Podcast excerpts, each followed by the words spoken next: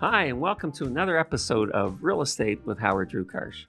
For those who don't know me, I'm one of the co founders, along with Arthur Bartram and Ron Petticord, of the largest independent real estate brokerage in Canada with over, with over 5,400 agents. I've also been on the board of directors of the Toronto Regional Real Estate Board, the board of directors of the Real Estate Council of Ontario. Uh, I sit on the board of the company I co founded and my guest reminded me I was also on the advisory council of Habitat for Humanity. So that gives you a bit of a hint of who our guest is today.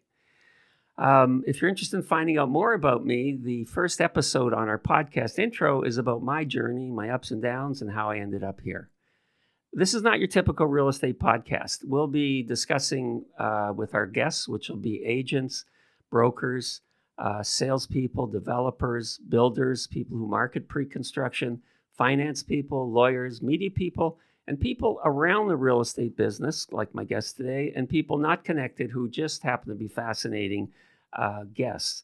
All of our guests have had the same situation. They've had to overcome setbacks, roadblocks, failures, rejection, but they kept the trajectory, which would be I want to be successful, and they kept pushing forward. So all of our guests make make for very fascinating people. Uh, my own story is for 20 years, uh, I was a real estate agent before starting this company that I was a co-founder. And my role there, uh, whether I was the manager, which I did as we grew, or broker of rec- record and president, which I also did, for um, for the time I was active in the company, I hired over a thousand people, and some people were new to the business, some people were um, transferring. The new people, it was kind of easy after a while to figure out which would be successful. There was a spark and enthusiasm, and I kind of thought to myself, I'd hire them if I needed an agent. And the people transferring from other brokerages was the most flattering thing because these are people coming from brands that were more well known than us, longer in the business than us, but they joined us because of better value. So that's our background. Now, for today, um, our guest is Ene Underwood, and I've, only, I've known Ene for many years. Uh, she has a fascinating background. I'm going to just read you about Ene. Uh, she joined Habitat uh, uh GTA in the spring of 2013. She has a career in both private and public sectors. She was a consultant at McKinsey and Company, uh, working with national and global businesses on strategy and organizational transformation. Her private sector career was uh, close to two decades in leadership positions for some of Canada's leading hospitals, three year role as the chair of Ontario Government Commission examining child welfare. She holds an honor BA from Waterloo, an MBA from Ivey. She lives in Toronto and has a close connection to her farming roots in southwestern Ontario. So, Ene, welcome to our podcast. Nice to see you again. Hey, it's great to be here. I forgot my introduction was that long. Well, it's long, but it's impressive. So I didn't want to miss anything. So we go back quite a bit. And uh, uh, why don't I turn it over to you to talk about the relationship between the company I co founded um, and uh, Habitat for Humanity?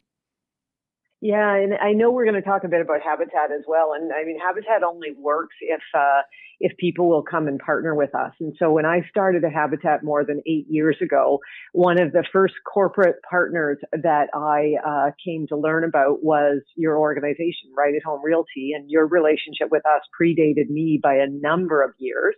Hmm. Uh, and uh, and you have stuck with us all these years because uh, you know I think the notion of Right at Home Realty is all about you know helping helping individuals and families uh, have a home that works for them and build some wealth while they're at it. And that's the same as we do at Habitat. And I love the way that Right at Home has made the connection because you came up with this formula uh, long before I was involved of uh, encouraging your agents to donate, you know, a small amount of their their sales transactions to Habitat to enable us to do what we do. And so uh, I think now, Howard, we are up to, as of this year, um, I think in excess of $800,000 that Right at Home Realty and its agents have contributed to the work of Habitat for Humanity across the GTA. So uh, it's been a wonderful, wonderful uh, partnership. And I know many of your agents have also been out in our build sites helping us actually build these homes as well. And you know, it's interesting because uh, uh people um, we made it so easy for them to contribute. They just had to indicate how much per sale they wanted to contribute, and then it was automatically done. Then, when you offered the builds, then people really got involved because the builds are basically a fun, fun way to feel that you're you're helping in more than a financial way. I mean, I remember I went out to a build, put on the boots, uh, uh, put on the hat, hit a couple of nails. They didn't go in right, so I'm not the build guy but it, I, it, the enthusiasm of everybody there early in the morning, uh, it, it, tells me everybody really uh, liked being involved, and I think we like being a partner with with Habitat. It's just a, such a great organization. So, and having you here was fun because I know how busy you are, and uh, I wanted to give you the opportunity to really tell people who I think are um, perhaps not initiated uh, in what does Habitat do for its families? I think I think that would be a really good um, part of our podcast for you to explain how do the families get involved and and and what are the benefits uh, once they do. Uh, yeah, thanks, Howard. And it, you know, it's interesting with that name, Habitat for Humanity, because uh, we're a really well-known brand. Where the brand is valued at 15.6 billion dollars. Um, uh, it's it's being ranked ahead of Johnson and Johnson and Ritz Carlton and a number of other companies, just in terms of you know on the enduring brand index. And yet we are so we're well known, but we're not known well and everyone has that image that you described, you know, of volunteers on our build sites helping build homes for lower income families. But beyond that, there isn't a lot of knowledge of do we give these homes away and how does it work? So as I said, you know, when I was connecting the dots with Right at Home Realty, in many respects, people in the real estate industry and Habitat, we're, we're about the same things. So first of all, we're about the fact that, you know, having a home that is yours, that you're proud of, that's at the adequate size for your children, that's in a neighborhood that works for you is a foundation for all the things that matter. It's a foundation for you to be able to thrive as a family. It's a foundation for your kids to do well in school and have a place to work on projects when they're at home. It's a foundation for you as adults to thrive at work, uh, whether you're working uh, in under quarantine from home or whether you're uh, traveling to an office every day. So, so it's, it's real common ground. We're all in the real estate business here, but what we, and what we also recognize with home is not only does it create that foundation every day for your life, but when you own that home, it also creates a foundation for financial independence. And, you know, you and I, and I'm sure many, maybe most of people listening to this podcast are benefiting from the wealth that we've built in our homes and what that means for us being able to help our kids, you know, with their education, help them with a down payment on their home, plan for a secure retirement, etc. So these are kind of basics that we all embrace, you know, as what we'd all aspire for as Canadians. And yet everyone recognizes that the, the families in our society who are lower income especially in centers like the GTA, those kind of privileges are are out of reach.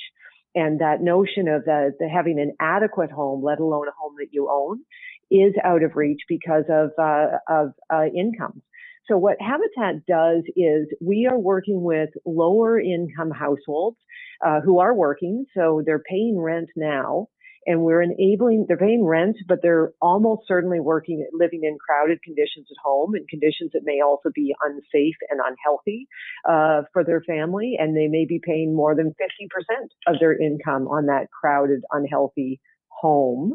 And so we enable them to be able to enact, to to not only live in a home that is access, appropriate for their family, but to own that home and to take what would have been rent payments and instead of that being rent that's going to someone else, do what the rest of us do as homeowners, have those rent be a way of building equity. So in that sense, we're giving them the stability of a home today and the financial independence and the generational mobility uh, uh, that comes from uh, equity and wealth that you can build in a home. And now the other part of the equation is that's great. That's what we do for homeowners. And the way we make it work for homeowners is with our pretty unique mortgage structure. So at Habitat, and you know this, Howard, the, the families themselves, again, because their incomes are low, they'll never have enough money to be able to put aside for a down payment. And so the Habitat model is a partnership and it says in exchange for you as a family partnering with us by providing 500 hours of your time volunteering, you will not have to pay a cash down payment. And then when you become a Habitat homeowner, your mortgage payments will be structured so that the amount you are paying uh, will be calibrated based on your family income. And we use 32% as the threshold. So 32% equals principal and interest plus condo fees plus uh, property taxes and, and home insurance. That that will never exceed 72 or sorry 32%. So, and, and so it means that these homeowners are getting a mortgage. Their first mortgage is probably a $200,000 mortgage because that reflects their incomes. And then we, Habitat, hold a second mortgage that is the difference between the full value of the property and the homeowner's first mortgage. And that second mortgage stays silent and zero interest until such time as the homeowners have paid off their first mortgage. So that's a lot of words to say. That's how we're making it work for homeowners then how do we make it work as Habitat? Because these homes obviously cost more than $200,000 for us to build, even with outstanding volunteers like yourself. Uh, and so that is where, you know, number one, the mortgages come in because as we receive those mortgage payments, we are using them to help the next family. But also donations, as you said, like you've done it right at home realty is a big part of the formula. And so is the work that we do with governments of, of working with governments to get concessions around development charges or permits or other things so that somehow we're amassing the money to uh, to put together uh, the uh, what we need to build the home and make this kind of transforming a future possible for families. You know, it's interesting when when we talked about the uh, the build part, we didn't talk about the other end, the completion part, and uh, you know how the dedications are done. And and I thought that's also something that's so uh, it's so well done and involving not just the families but but also the volunteers to show up and to see because when you come out to a build it's you know it's the early stages you know generally you're not you're not finishing yeah. the house but then you're invited to see the finished product you're, there's a key ceremony that goes to the family um, you know the, there's a lot of cheering and uh, if you'd like you can do your cheer at some point in the, in the podcast but um, it's it's the enthusiasm that that I always found fascinating that people are there with such genuine enthusiasm for for the charity and for how it how Habitat works. The other thing, um, and those, yeah, and, go ahead. And sorry, I was going to say, and I'm glad you mentioned the dedications because they're so symbolic. Because you know the Habitat model is this notion of we mobilize communities to help lower income families have this possibility. And so, as you said, at the dedications, we, we invite, you know, donors that have given us lots of money, donors who have given us little money, volunteers who have given of their time, governments who have been part of it. And then, as you said, the families are there and we're all together as a partnership. Uh, sharing a moment. And uh, you've heard, you've been at many dedications and you've heard me say, make no mistake, the hardest working partners here are the families you know, because they've been continuing to do work, usually at a couple jobs, and find 500 hours to, you know, do their sweat equity. Uh, and there they are with their kids celebrating this wonderful moment where uh, the next chapter of not just their lives, but their, their children and their children's life begins, you know, through those dedications. You know, the, the quality of the supporters was something that I, I I truly was amazed at when I when I sat on the uh, Chairs Advisory Council, and a couple of those relationships have extended since then. Uh, Paul Golini, who was at Empire at the time, I've connected mm-hmm. and stayed in touch with Paul. Uh, Martin Blake uh, put me in touch with Dominic Tompa, and Dominic's the uh, vice president of sales uh, for Daniels, which is, as you can explain, a real big supporter of Habitat as well. Um, but the other people around the table, do you remember some of the other uh, incredible supporters uh, that were at that table back then?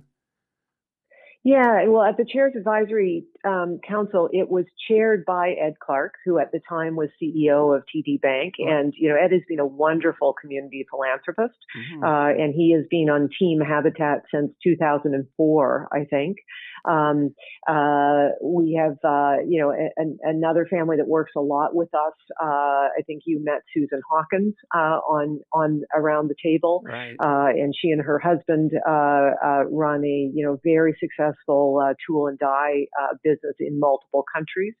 Um, uh, um, we had someone, I think, from the Anglican Diocese around the table at that time, and uh, yeah, I'm forgetting some of the other oh. players. Um, uh, um, uh, and of course, some change over time. So Mike? we have some players who come on board for you know five years or so, and then others, you know, like yourself, like the Ed Clark relationship, the Hawkins family relationship, the TD relationship. Some that are quite enduring. My, I think it was Michael MacMillan who was also uh, on there from. Yes, yep. In the early days, Mike MacMillan was also involved. Yep, and, and at that time with uh, Alliance Atlantis, and I forget what he's doing now. He went into. Oh, I, I guess it's been years since I followed him, but he went into. Um, some sort of a think tank, very, you know, uh, something very uh, interesting, for lack of a better word. And but, but and I think like you, you made reference to how you know you made connections, you know, for your professional life, right? right. And that's what I think. Uh, you know, in my, I know we will get into talking a bit about my story. You know, so many of my professional moves have come from people I've met in my volunteer life. Mm-hmm. And so what I love about Habitat is seeing, you know, because we mobilize around 9,000 volunteers a year. And those volunteers meet other people and have other experiences that opens doors and possibilities and different ways of thinking for them. Um, so it's a, people think of the, the home and that the build kind of experience with Habitat is kind of the main part of Habitat, and it's it is the main event. But there's so much more beyond that build itself in terms of the impact of of Habitat for Humanity. Well, it, you, I'm going to kind of lead you along to the things that I found so impressive. Let's talk about the restores as well, and how successful they are, and how they play into the economic uh, picture for Habitat. It's a fascinating story.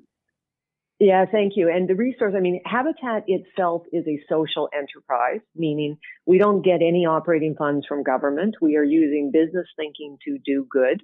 Uh, and uh, the mortgage model, which I've talked about, is obviously an example of that. But as you said, we're so proud of our Restore. So a Restore is a retail outlet. Anyone can shop there in person someday when we're out of lockdown um, or online. Uh, and we sell uh, all the product is donated from both uh, uh, consumers, so from home, private homes, as well as from businesses. And we sell um, uh, home appliances, home furniture, and home renovation products.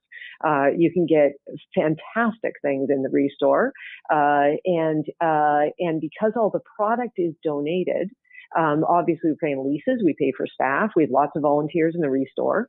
And so the proceeds that the restores generate uh, enable us to, you know, pay for most of our administrative and fundraising overhead, um, as well as create those wonderful experiences for, you know, me. I've got all kinds of great stuff in my house that I couldn't have afforded to buy it. Uh, um, uh, uh, at uh, you know in a elsewhere, but I've, I've got these wonderful things from my restore, uh, and and but the other side of the coin, especially now in in with the COVID lockdown, the proceeds from our restore online, and you can go there at just habitatrestore.ca. Um, uh, but the proceeds from our Restore Online, uh, together with the government subsidies, are what enabling us now to keep all of our staff working, on fundraising, on kind of mobilizing volunteers, on continuing with the development for our future build projects.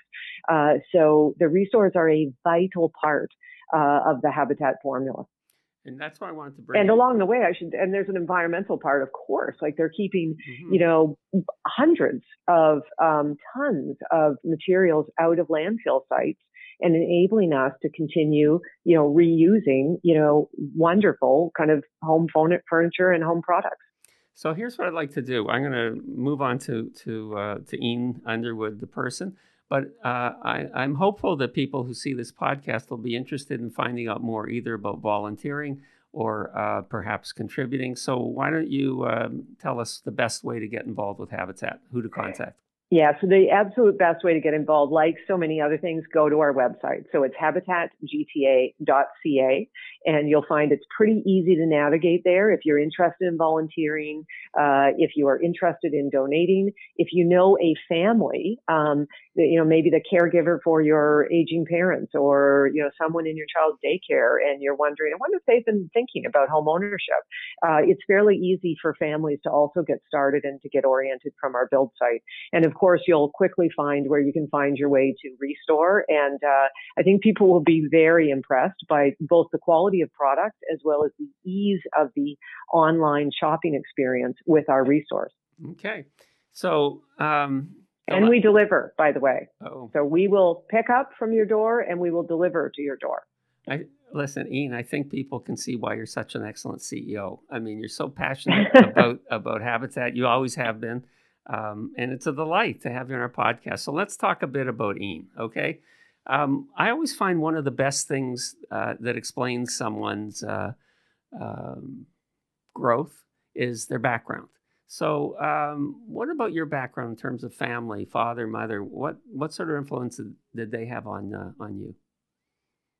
Uh, yeah, thank you for asking. And you're right; these dots always connect to what we do today. Mm-hmm. So, when you did the intro of me, your your last line made reference to my agricultural roots. So I am privileged to be one of um, the few Canadians uh, now who comes from an agricultural background, uh, now a four generation farm in southwestern Ontario, um, which continues today uh, um, uh, under the leadership of my two brothers and uh, two nephews. And so I was uh, the youngest of five children um, uh, growing up on this uh, beef, poultry, and cash crop farm in southwestern Ontario. And there's there's pretty early on actually a story that you know connects to my passion today about habitat, and that is, you know, when I was you know little. Uh, the farm then was kind of that stereotypical two parents, mom and dad, you know, with more kids than they planned on having, uh, trying to hold the farm together. And one of my earliest memories um, uh, is being, uh, I thought it was four years old. I've learned now it's I was three years old in my mother's arms on a warm summer evening watching our chicken barn burn. Mm. And my memories of that, I mean, we as adults hear that and have that sense of dread and, you know, uh, uh, fear and um, loss. Uh, my memories of it are just, I just remember thinking it was pretty and uh, and you know the neighbors had come and the fire trucks were there and I was in my mother's arms safe and I just thought it was pretty and exciting and had no concept of the devastation that that fire represented for my parents. Mm-hmm. And the next memory that I have relating to that barn is whatever, eight months or so later. And it was a barn dance. So with someone calling a square dance and little kids running, me included, running wild everywhere and, you know, all the mothers who had brought sandwiches and lunches and and so I remember all the fun of it. And this is, by the way, the barn before the chickens kind of moved back, uh, arrived again. Uh, but uh, but I remember the very um, quiet and tearful moment when my parents stood up uh, and very emotionally thanked their friends and extended family and neighbors for supporting them and helping them rebuild.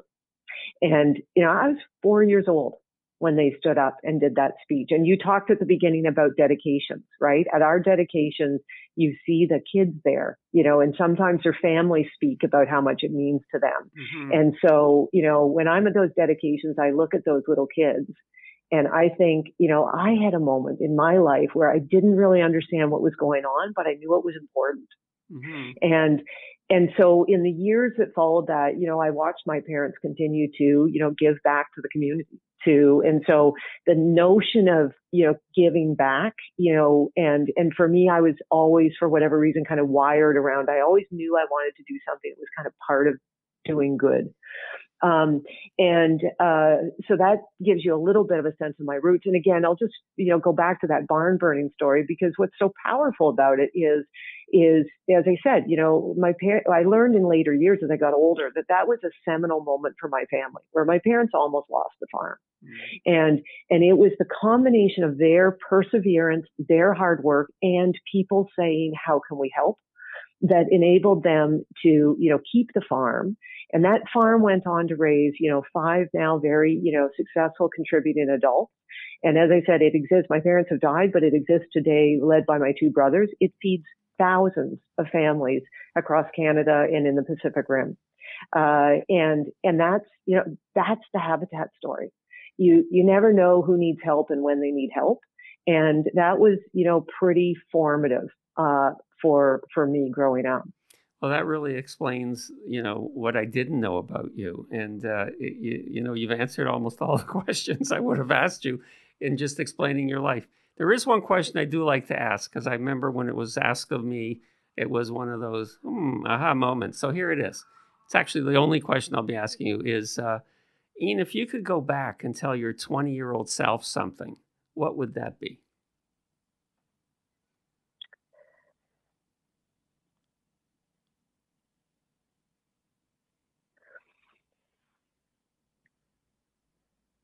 Uh, I think so. I'm going to offer you a few answers. Sure. Uh, uh, so I'll, I'll give you three. One is patience grasshopper, Okay.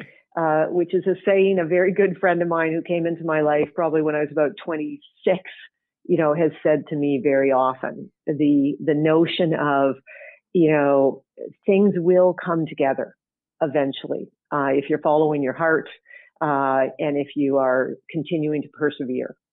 So that's the first thing. Uh, the second thing, I I I don't know what words I would have used to say it, but we, we you and I talked about it a bit at the outside of our uh, set of our conversation. I, I, would have said keep volunteering and keep giving, um, it be, because it always comes back to you. So again, and I don't know if we're going to chat a bit about the various kind of stops along the way of my career, but you know, there's only I think one job of a five kind of career story that came to me other than through networks that happen through volunteering. So um, I've just been amazed at how I meet someone through volunteering and then it opens a door that I didn't even know I was looking for. Uh, at some point in the future. So, you know, that notion of, you know, networking and putting yourself out there would certainly have been part of it. And, you know, I guess the third one, um, Howard, would be um, understand your privilege. And so I say that thinking of, you know, now where we are today in 2021. And I think for so many of us, you know, like you and I are both white, you know, we've grown up with a level of privilege that we are only now starting to understand. And, uh, and so in, in my world of Habitat for Humanity, you know, I see that every day, but I would say in particular in these last, you know, 18 months, my awareness of privilege and the opportunity that privilege gives me to um, open doors and create possibilities for others um, uh, is is something that I understand now in a way that I did not as a as a 20 year old. All right. Well, listen, Ene, uh, your um, your analytical style, uh, I'm sure, is what got you all the successes along the way. Um, before I let you go, I have another question I wanted to ask because I know this is this is one that I'm sure you're still passionate about. Ro- um, mountain biking. Are you still a mountain biker? Uh, I am indeed. Okay. We all have things that fuel us yes. and bring us joy. And so, and I see I've got a mountain bike over my shoulder here in, in this backdrop. Oh. Um, uh, yes. yeah, yeah, we all have things that fuel us and give us joy, and uh-huh. and uh, you know a happy place that can can kind of enable us to kind of be re-energized. Mm-hmm. So for me, as improbable as it seems for a woman in her now mid mid and approaching later 50s. Uh, I remain super passionate about mountain bike, biking. Last summer, with the um, the COVID with the COVID limitations, I turned that into bike packing. Uh, which is uh, is kind of mountain biking with your tent and everything else you need to be fully self-supported. Uh, so disappearing uh, on um, uh, you know trails and back roads, etc. So I biked 2,500 kilometers in various corners of Ontario with my bike and my tent and everything else last summer as a way of kind of renewing and re-energizing for what was obviously a super super challenging year. Wow, good for you. Listen, I'd love to have you back. I know you're busy, and I and and I appreciate the time. I certainly appreciate you explaining Habitat for Humanity um, because I think the the, tremendous uh, uh, success of that organization and the contribution to so many people. I just think it was, or perhaps hasn't been, uh, as well explained as how you did it today. So I want to thank you for that, um, and I want to wish you all the best. And would you come back again on another uh, podcast?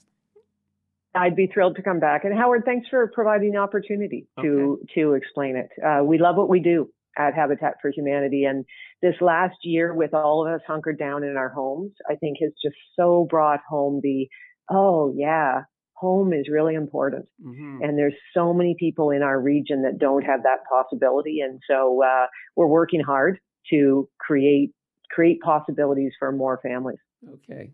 Ene, a real pleasure to see you again. It's been a long time. I'm so glad that the uh, the uh, de- donation from the company is coming up because I know you know I know it's going to be helpful for you and the organization, and we will have you back again. Fantastic. Thanks, Howard. Thanks. Stay safe. Thanks a lot, Ene. Bye. We'd like to thank Ene Underwood of Habitat for Humanity, GTA, and we'd like to thank you for joining us today. If you enjoyed our podcast, please like, comment, and subscribe, and tell your friends about us as well. You can find our podcast on all the major podcast networks and on our channel on YouTube. If you're interested in reaching us, you can do that a couple of ways. One is by email, and you can email us at info at rewithhd.com, or you can reach us directly on our website, which is rewithhd.com. Thanks for joining us and stay safe.